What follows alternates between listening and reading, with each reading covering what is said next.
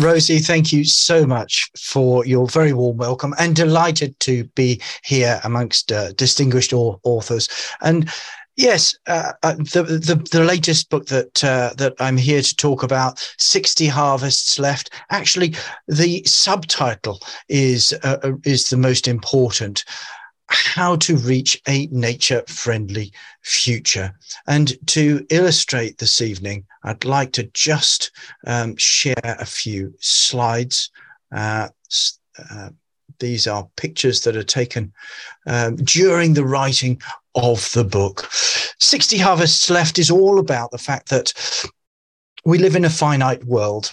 And uh, essentially, we as a society have been living as if in a perpetual summer of endless consumption, as if there are no barriers. But we're starting to see, uh, with uh, the talk of the climate crisis and the collapse of nature, health emergencies, we're starting to see the leaves of the trees around us going brown. We're moving into a societal autumn. And what 60 Harvests Left is about is about saying, look, now is the time for us to change, to change direction, to avoid us getting into a perpetual winter. And to do that, uh, let's look at some uh, fantastic, life affirming, beautiful solutions that are readily at hand that can help us to walk into this fantastic new spring. Now, before I get to those, I just want to explain the picture that you're looking at is a picture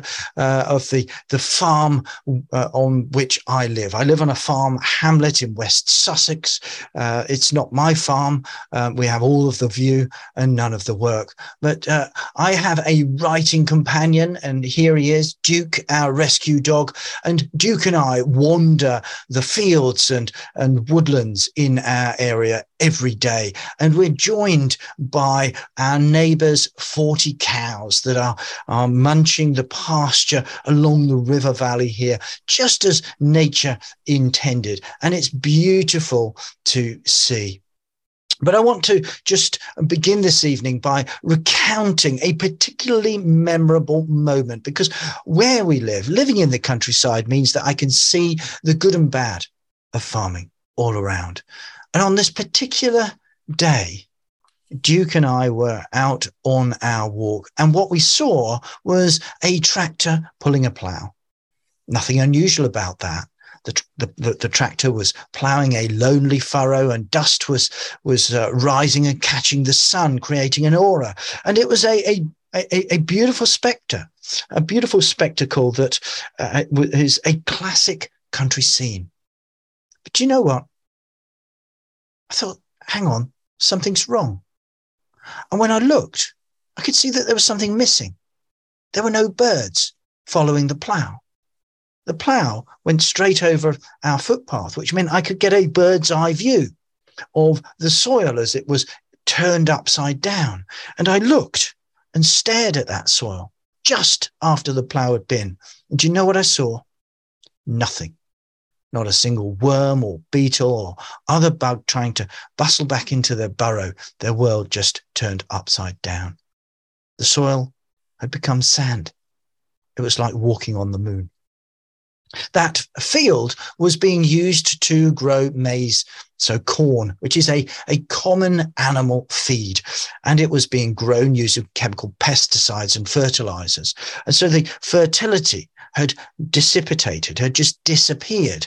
And no wonder then that when the rain and the wind comes, the soil of that field was disappearing too becoming silt in our local rivers. And it reminded me of cornfields that I'd seen, maize fields in Nebraska, in the Midwest of America, the spiritual birthplace of factory farming. And there, what we, what I remember seeing was that not only was there endless uh, GM corn producing produced using chemical pesticides and fertilizers, but that much of that corn was being used to feed factory farmed animals, caged, crammed, and confined. I remember seeing a Nebraskan feedlot where hundreds of cows were standing in dusty paddocks, not a blade of grass in sight.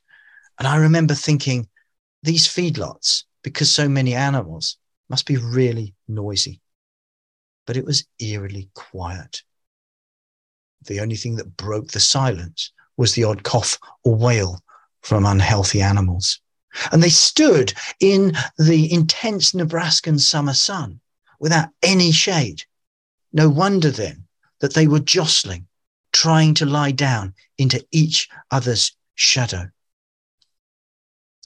Factory farming has become big business, not just in uh, the US, but uh, across the world. And here in the UK, despite uh, government um, intentions uh, to, to, to, uh, to, the, to the better, we have seen factory farming continuing to spread. Since uh, over the last five years, the number of mega farms, US scale mega farms, have increased by a third. We now have more than a thousand US style mega farms where uh, pigs, chickens, cows, uh, and other animals are kept uh, in confinement, fed on grain uh, that is produced using these industrial methods that drive out wildlife.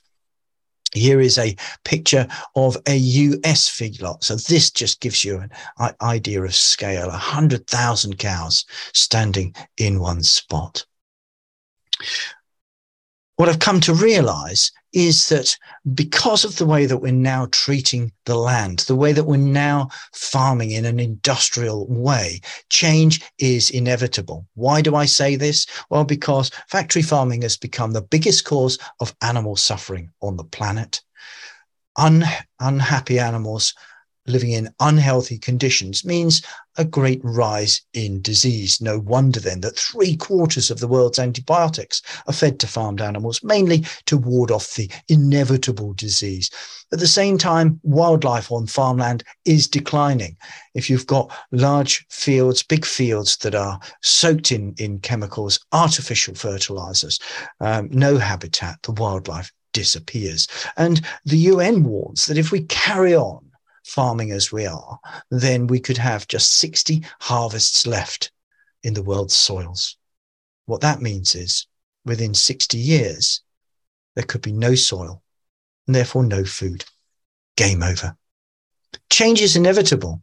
But what does change look like? And here is where we look at spring, that what the spring for our society could look like. And the first way that we can reverse the declines is through regenerating the countryside. And what this means is bring farmed animals back out of those factory farms in fewer numbers and have them moving around the farm in mixed rotational uh, systems where they're able to fertilize the soil naturally, where you don't need the chemical pesticides and fertilizers. The other aspect is let's rethink protein. At the moment, as a global society, we're eating too much meat and dairy from, from animal sources.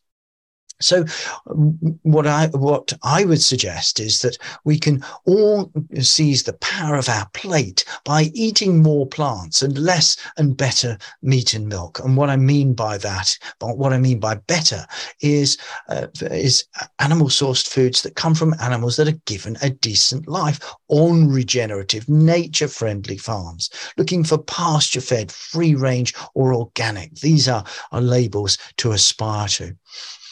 And the third of what I see as the three R's to help us get to this spring like new phase in humanity's future is rewilding, not least rewilding the soil. And here, what I would suggest is that we should be bringing back the elephant. Bring back the elephant to the UK, to Europe, to the USA, across the world. And actually, here, I'm not literally talking about big animals with long floppy ears and a trunk. What I'm saying is that we should bring back the elephant's weight of biodiversity that should be under each football pitch sized uh, portion of um, healthy arable soil.